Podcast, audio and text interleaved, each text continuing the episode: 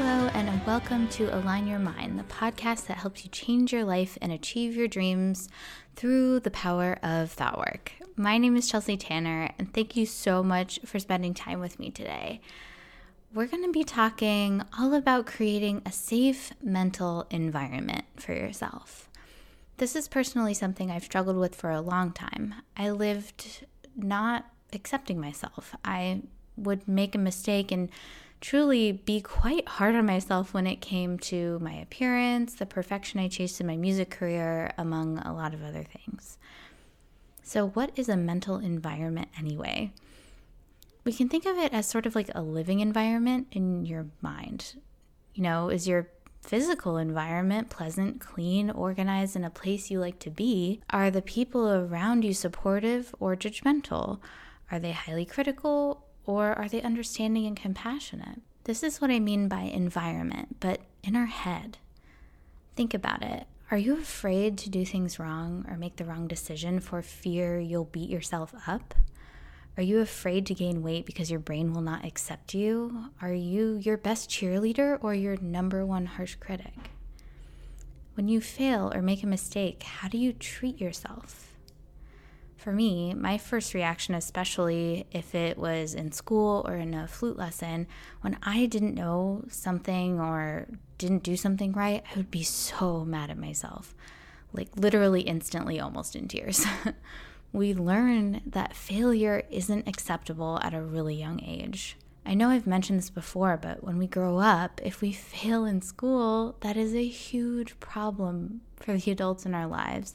If you fail at something in school, a note is likely sent home to the parents, and your parents might be even called or something more extreme. I had friends who would be grounded if they didn't get a certain GPA or even straight A's. This is crazy to me now and kind of problematic, in my opinion. I mean, I know why they do it but shouldn't the focus be on experience and comprehension of the material through learning how to study and learning how to learn?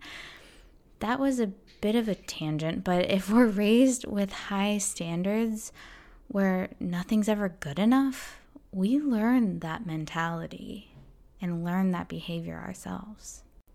If we believe we can't make a mistake because then we'll be worthless or won't be deserving of happiness, I see this actually more than you might think, then when we do make a mistake, to our brain, this is a big deal. When we do something we didn't intend to do, we may say some pretty awful things to ourselves. This is what I mean by mental environment. So, how do we become aware of our mental environment? And it's really just step one of this whole podcast, which is be the observer. Notice how you're treating yourself when something goes wrong. Are you compassionate or do you jump to judgment and criticism? If you tend to be hard on yourself, this isn't necessarily because you want to put yourself down on purpose. Being hard on ourselves has an advantage, unfortunately. Many people who are hard on themselves and have high expectations achieve many incredible things. And that is definitely a way to go about it. However, there may come a time when that kind of motivation, that negative motivation, isn't sustainable anymore. We risk burnout, which, in my definition, is fueling our action with negative emotion until we just can't take it anymore. If I have a lot on my plate and expect perfection in everything I do, and I fuel the majority of my motivation with things like threats and the eagerness, eagerness to prove my abilities, that isn't sustainable in the long run. If perfection or whatever is closest to perfection isn't met or we don't get good feedback, we may beat ourselves up. And I used to do this about so many things. And eventually, we expect so much of ourselves because if we mess up, our head isn't a safe space for us to be anymore.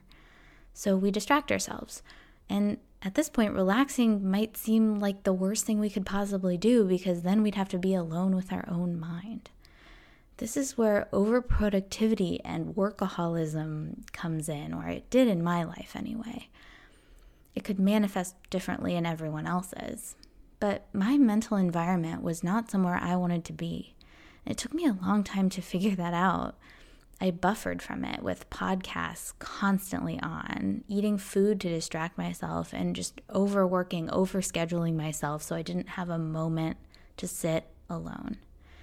If you want to get clear on your mental environment, I suggest you journal and write down all of the thoughts and judgments you have or had about yourself, your life, and your work. This may not be pretty, but if you struggle with this and you struggle sitting by yourself, it's truly the only way to move forward. Observe without judgment. Observe your mind and see what it's throwing at you and know that thoughts aren't inherently true. Earlier this year, I actually wrote out the words in my own journal I am a failure. And now I can't even remember what it was about, but I know that it isn't true. But at the time, it felt so true because our thoughts are compelling. Our thoughts are compelling because they create our emotions. So my thought was I'm a failure, and my emotion was defeated and inadequate. Those feelings can be strong and convincing. When we have moments like this, we can try to create some space for ourselves. Is the thought you're thinking objectively true? Is it factual? If not, then think about how the opposite might also be true in some cases. So, if we take the example of I'm a failure, it's also true that I'm successful in some ways. So, failure, success, all opinion based things, I could create a little bit of wiggle room and say, it's not 100% true that I'm a failure at everything. And this will help you find a bit of relief from that thought and feeling. When we create space for our mind to shift, we relieve just a little bit of that emotion that comes with the initial thought. It's also important to really take stock of your mental environment, meaning becoming aware of the values and beliefs you hold, even if they aren't serving you. Many times we internalize thoughts and they form beliefs. What this means is that you may not even need to have a sentence in your mind, aka a thought, in order to create an emotional response if this happens, it's a good opportunity to ask yourself, why are you feeling this way? Not rhetorically, but then like actually answer, because that will lead you to the beliefs that you want to uncover. When we uncover these things and decide intentionally whether we want to hold these beliefs or not, it's like we're cleaning out the clutter in the back of the closet of our minds. We may not even know what's been up there for the last 20 years. If you want to actively uncover some of these things, I highly recommend writing them down and writing down things that bother you and judgments that you hold about anything. Why are you thinking these things and what do you think should be different about them? And is thinking this way actually serving you? Next, consider how do you treat yourself, meaning what language do you use when you give yourself feedback? We may not think this matters, but our, our thoughts are the only ones that can make us feel emotions. So, arguably, the way we give ourselves feedback matters more than any outside feedback we're given. Consider any positive self talk you have. We don't need to just focus on the negative. See what's working for you. Is there a part of your life that you're deeply satisfied with? Write that down too. How do you treat yourself in those situations? And just observe your mind. You can do this for so many things your thoughts and beliefs about your goals, dreams, relationships, your career. There's a lot to consider when thinking about your mental environment. But at the core of it is about how safe you feel within your own mind. As a recovering perfectionist and former self trash talker, I observe these thoughts come up in my mind still if I break something or I make a mistake in a class, my face gets flushed with anger at myself, and now I can recognize it and remind myself that it's okay. Just the simple act of telling yourself it's okay in a soothing, calming way in your mind can be so comforting. It's okay to feel emotions, it's okay to be upset, and it's okay to be a human with a brain observing your mind and soothing that voice that gets angry at you, that self critical one. That is so powerful to be able to do. Most of us just try to make that voice shut up, right?